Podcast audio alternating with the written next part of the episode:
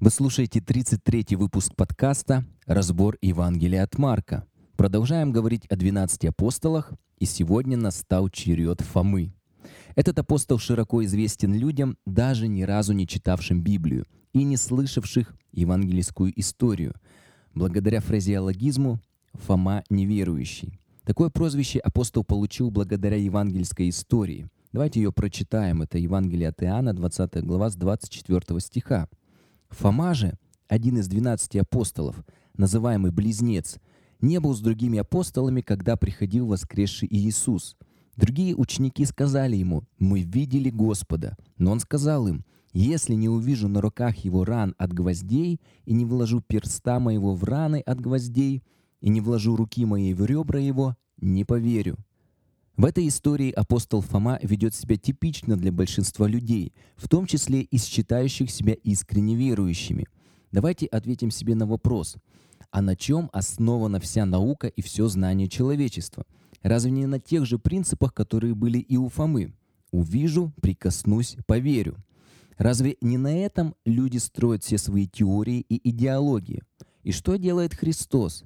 Изгоняет его из числа апостолов, да притом и с позором? Прочитаем эту же главу с 27 стиха. Иисус говорит Фоме, «Подай перст твой сюда, и посмотри руки мои, подай руку твою и вложи в ребра мои, и не будь неверующим, но верующим».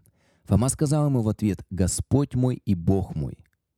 Иисус проявляет милость к Фоме и позволяет ему проверить, убедиться в том, что он Христос на самом деле воскрес в теле – он не бесплотный дух, не привидение и не видение.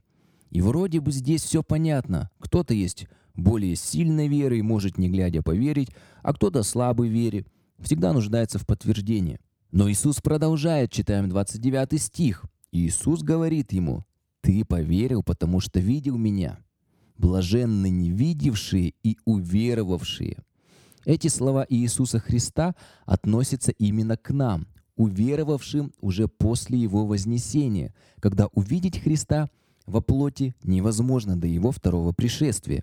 Иисус обращается к тем, кто уверовал через проповедь. Не знаю, как вы, дорогие слушатели, но я, бывает, периодически слышу. Так повезло жившим во времена Иисуса Христа и видевшим Его.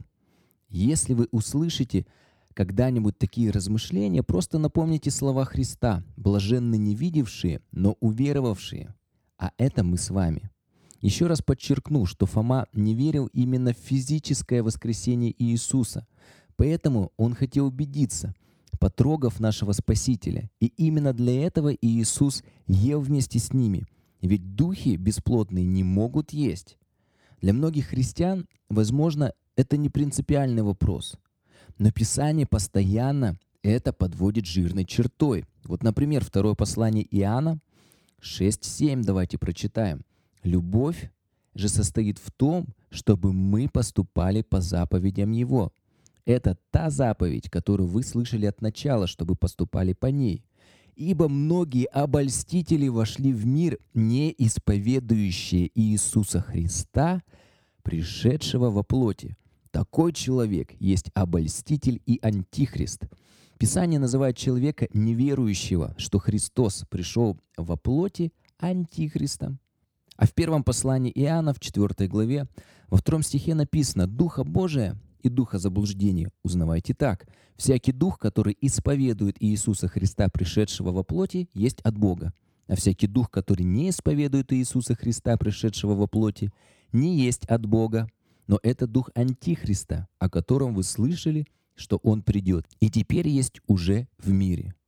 Апостол Павел напоминает нам суть Евангелия в первом послании к Коринфянам, 15 главе, в первом стихе пишет, смотрите, «Напоминаю вам, братья, Евангелие, которое я благовествовал вам, которое вы приняли, в котором и утвердились, которым и спасаетесь, если преподанное удерживаете так, как я благовествовал вам.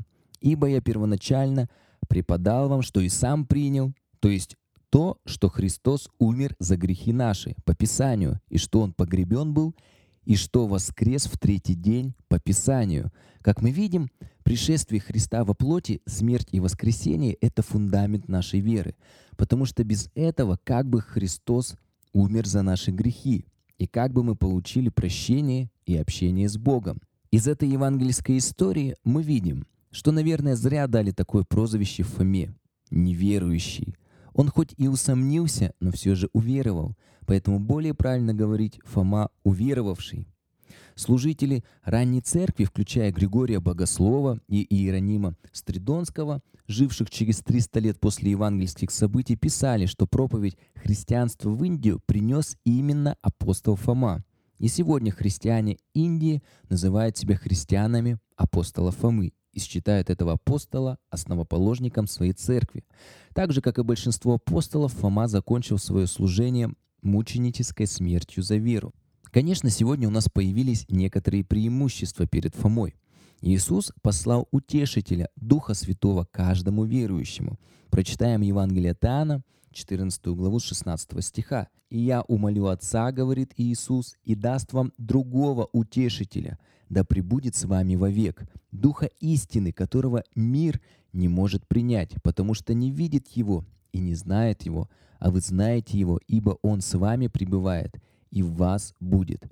Да, мы, в отличие от 12 апостолов, не сможем увидеть Иисуса Христа до Его второго пришествия, но мы имеем Духа Святого. Во втором послании к Коринфянам, 1 главе с 21 стиха написано «Помазавший нас есть Бог, который и запечатлел нас и дал залог Духа в сердца наши». У каждого уверовавшего есть Святой Дух в сердцах наших.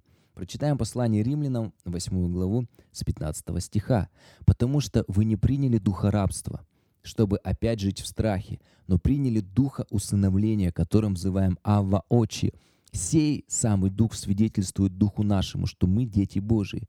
Мы с вами имеем это свидетельство в наших сердцах, что мы не только прощены, но мы дети Божии. Мы имеем Отца Небесного, и мы все такие разные — мы, братья и сестры, друг другу. Поэтому нам не нужно влагать пальцы в раны Иисусу, чтобы убедиться, что Он воскрес в теле. Просто поверив Евангелию, мы получаем Духа Святого и можем чувствовать и переживать Бога, как это сказано в Деяниях 17 главе с 26 стиха. От одной крови Бог произвел весь род человеческий для обитания по всему лицу земли, назначив предопределенные времена и пределы их обитанию, дабы они искали Бога, не ощутят ли Его и не найдут ли, хотя Он и недалеко от каждого из нас, ибо мы им живем и движемся и существуем.